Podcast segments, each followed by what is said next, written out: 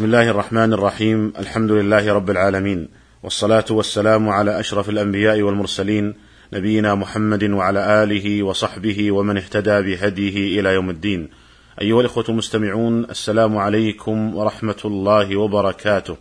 وحياكم الله تعالى في هذه الحلقة من هذا البرنامج والتي أتحدث فيها عن أحكام زكاة النقدين. والنقدان إذا أطلقا فالمراد بهما الذهب والفضة. والنقدان تثنية نقد بمعنى منقود لأن النقد هو الإعطاء والذهب والفضة ليس اعطاء بل هما معطيان فهما ينقدان في البيع والشراء. وقد كان البشر في العصور الغابرة يتعاملون بالمقايضة أي تبادل السلع بعضها ببعض. ثم هدى الله تعالى الإنسان إلى استعمال النقود بديلا للسلع ووسيطا للتعامل. وقد تدرجت النقود منذ أن استخدمها الإنسان في أطوار عديدة حتى انتهت إلى طور المعادن النفيسة وبخاصة الذهب والفضة. هذان المعدنان اللذان أودع الله تعالى فيهما من الخصائص والمزايا ما لم يودعه في غيرهما. ولا يزال هذان المعدنان الذهب والفضة يحتفظان بنفاستهما إلى وقتنا الحاضر. وإن كان الذهب أنفس من الفضة. وقد أمر النبي صلى الله عليه وسلم عرفجة بن أسعد رضي الله عنه لما قطع أنفه أن يتخذ أنفا من ورق أي فضة فأنتن فأمره أن يتخذ أنفا من ذهب. ونقل ابن منظور في كتابه لسان العرب عن ثعلب أنه قال كنت أحسب أن قول الأصمعي إن الفضة لا تنتن صحيحا حتى أخبرني بعض أهل الخبرة أن الذهب لا يبليه الثرى ولا يصدئه الندى ولا تنقصه الأرض ولا تأكله النار. فأما الفضة فإنها تبلى وتصدأ ويعلوها السواد وتنتن. وقد ورد ذكر الذهب والفضة في القرآن الكريم في أكثر من موضع وكذا في السنة النبوية. وورد تسمية الفضة بالورق والرقة. وحين بعث النبي صلى الله عليه وسلم كان العرب يتعاملون بهذين النقدين الذهب والفضة. الذهب في صورة دنانير والفضة في صورة دراهم. وكانت هذه الدراهم مختلفة الأوزان ما بين كبار وصغار وخفاف وثقال. ولهذا لم يكن أهل مكة يتعاملون بها عدا بل وزنا كأنها قطع أو سبائك غير مضروبة. وكان لهم أوزان اصطلحوا عليها وأقرهم النبي صلى الله عليه وسلم على ذلك كله بل قال الميزان ميزان أهل مكة.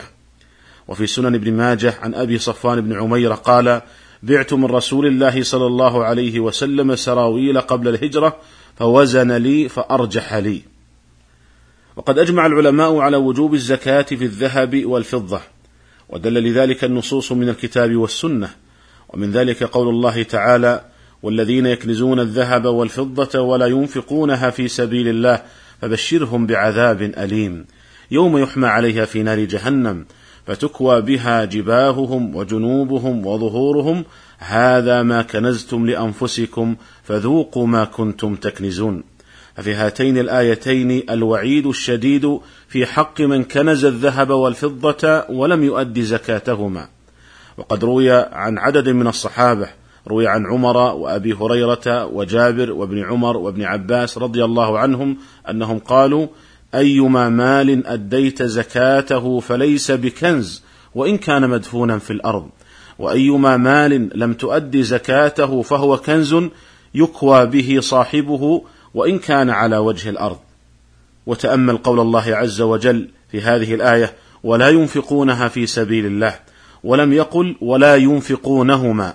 فإن في هذا إشارة إلى أن المقصود بالذهب والفضة في الآية النقود أي باعتبارهما دراهم ودنانير لأنها هي المعدة للإنفاق. ومما ورد في شأن وجوب الزكاة في الذهب والفضة من السنة ما جاء في صحيح مسلم عن أبي هريرة رضي الله عنه أن رسول الله صلى الله عليه وسلم قال: ما من صاحب ذهب ولا فضة لا يؤدي منها حقها إلا إذا كان يوم القيامة صفحت له صفائح من نار فأحمي عليها في نار جهنم فيكوى بها جنبه وجبينه وظهره كلما بردت أعيدت له في يوم كان مقداره خمسين ألف سنة حتى يقضى بين العباد فيرى سبيله إما إلى الجنة وإما إلى النار. أيها الإخوة المستمعون وفي معنى الذهب والفضة الأوراق النقدية على اختلاف أنواعها. وقد ترك الناس في العصر الحاضر تركوا التعامل بالذهب والفضة كوسيط للتبادل ونقد للتعامل وأصبحوا يتعاملون بالأوراق النقدية بدلا عنها. وقد كانت الأوراق النقدية في بداية ظهورها مغطاة تغطية كاملة عن الذهب أو الفضة.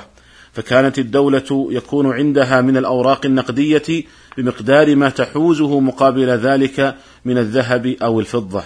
ثم تطور الأمر بعد ذلك فلم تعد التغطية كاملة بل أصبح جزء منها مغطى والجزء الآخر وربما يكون الجزء الأكبر غير مغطى.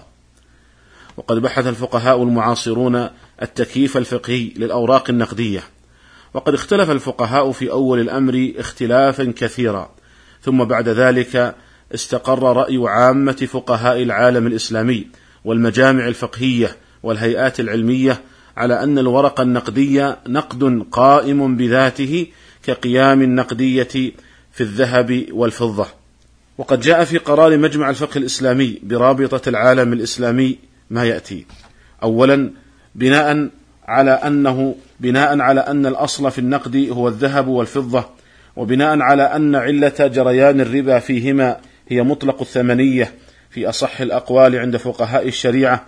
وبما أن الثمنية لا تقتصر عند الفقهاء على الذهب والفضة وإن كان معدنهما هو الأصل وبما أن العملة الورقية قد أصبحت ثمنا وقامت مقام الذهب والفضة في التعامل بها وبها تقوم الأشياء في هذا العصر لاختفاء التعامل بالذهب والفضة وتطمئن النفوس بتمولها وادخارها ويحصل الوفاء والإبراء العام بها رغم أن قيمتها ليست في ذاتها وإنما في أمر خارج عنها وهو حصول الثقة بها كوسيط في التداول وذلك هو سر مناطها بالثمنية. وحيث إن التحقيق في علة جريان الربا في الذهب والفضة هو مطلق الثمنية وهي, متع... وهي متحققة في العملة الورقية.